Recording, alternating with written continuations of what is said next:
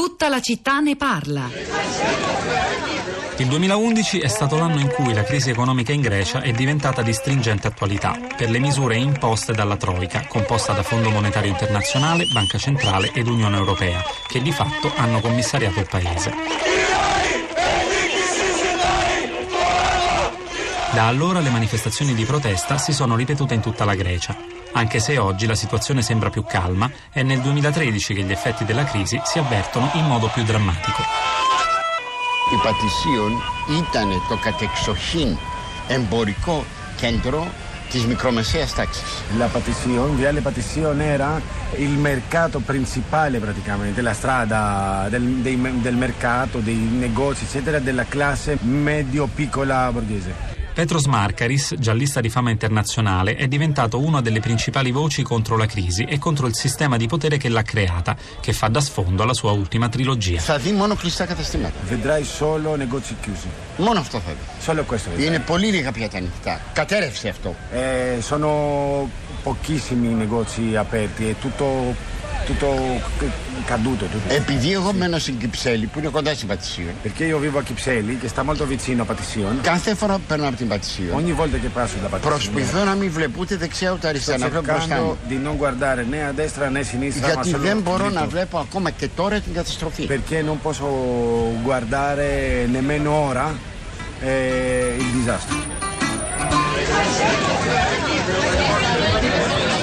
Questa è la voce dello scrittore greco forse più amato in Italia, nel mondo in questo momento, Petros Marcaris, intervistato da Graziano Graziani in un ciclo del nostro programma di radiodocumentari Tre Soldi dal titolo Odissea Grecia, viaggio al tempo della crisi che è andato in onda nel 2013 quando la crisi infuriava, anche se come abbiamo capito in realtà non è che i cittadini greci nella loro vita quotidiana oggi 2018 la crisi se la siano davvero eh, lasciata alle spalle.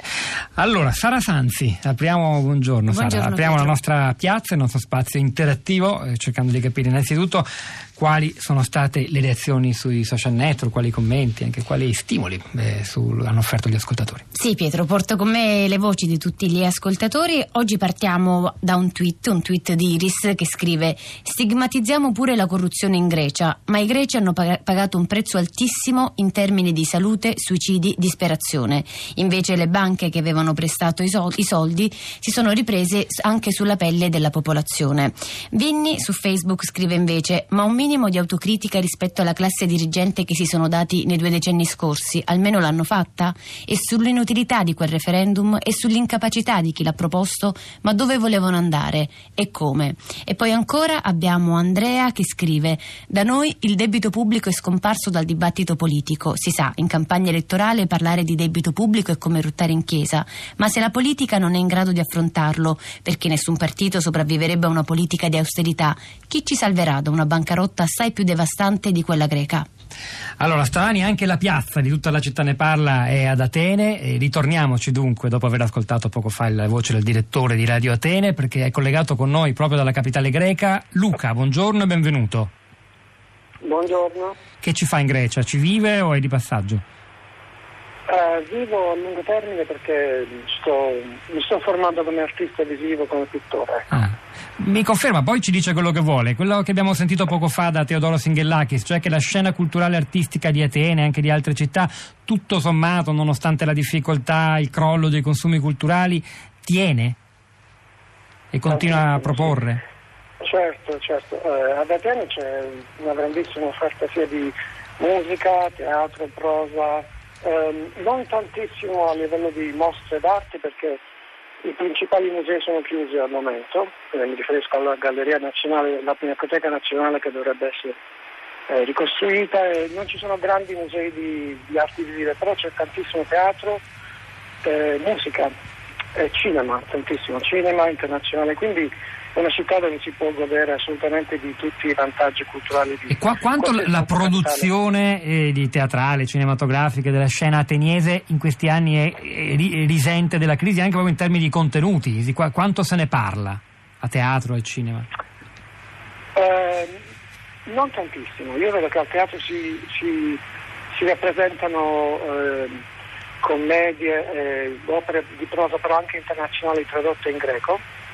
Eh, per quanto riguarda il cinema c'è un grandissimo fervore eh, anche di uno sguardo sul cinema mondiale, quindi una città dove tu puoi vedere film di qualsiasi parte del mondo, però mh, non sento parlare tantissimo di crisi nel, appunto nella produzione culturale, no. È una produzione culturale in toto, ehm, ecco, a sé stante, diciamo, Senta, per quanto mi riguarda. no, non per farci i fatti suoi, ma dal momento che abbiamo raccontato come in 7-8 anni mezzo milione di greci, cioè quasi il 5% della popolazione, ripeto, è come se se ne fossero andati via 3 milioni di italiani, eh, appunto hanno lasciato il paese. Lei è un po' in controtendenza, come mai è andato proprio in Grecia per cercare... Realtà, Di affermarsi eh, come regista, sì. Sono- guardi, io ehm, arrivo da Londra, non dall'Italia in realtà.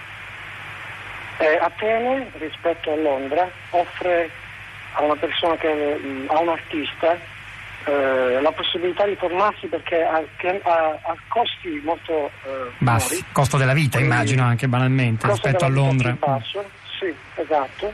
Eh, quindi non dovendo pagare tutto così tanto si ha più tempo per lavorare sulle proprie cose. Ehm, e poi comunque i greci hanno mantenuto una grandissima socialità, è un posto molto gradevole per quanto mi riguarda, perché c'è- i greci sono molto socievoli e sociali, per cui eh, anche essendo una capitale si, si vive una certa- un certo calore umano, una certa umanità che per quanto mi riguarda eh, sono congeniali alla mia natura. Ecco. E che non è stata E intaccata dalla crisi, sì, questa socialità. No, guardi, io in realtà volevo anche eh, assistere a una specie di...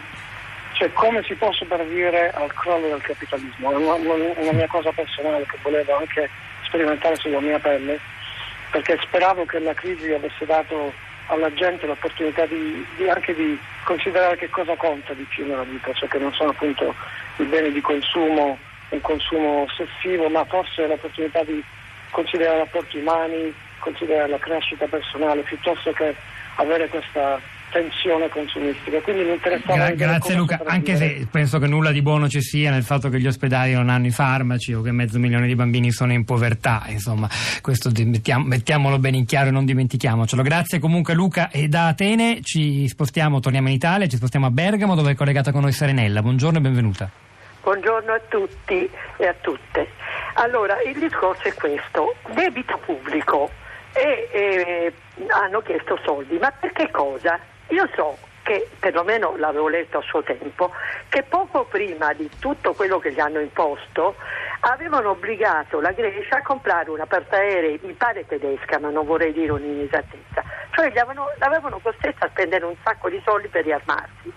E mi fa venire in mente l'obbligo nostro italiano di arrivare a 100 milioni al giorno solo per le basi nucleari che abbiamo in Italia. Cioè voglio dire quanto di questo debito è dovuto a un sistema che impone di fare debiti per mantenere un trend di difesa che è assurdo, tra l'altro moralmente. Guardi Serenella, le dico solo che se le interessa la questione di armi e disarmo, tra poco se ne continuerà a parlare, anzi se ne parlerà eh, davvero come tema centrale nella puntata di Dario Tremondo con Roberto Zichitella, tra una manciata di secondi. Prima però, Sara, di nuovo i social network. Pietro, diamo qualche numero. Un report pubblicato quest'anno dal Reuters Institute for Journalism ha rivelato che i greci hanno il livello più basso in assoluto di fiducia nei media, pari solamente al 23%. Il livello più alto invece si registra in Finlandia ed è del 62%. Ma ancora più interessante sapere che il 69% della popolazione in Grecia usa i social network come fonte di informazione. In particolare Facebook è utilizzato per il 62%, il 32% invece usa YouTube per tenersi informato.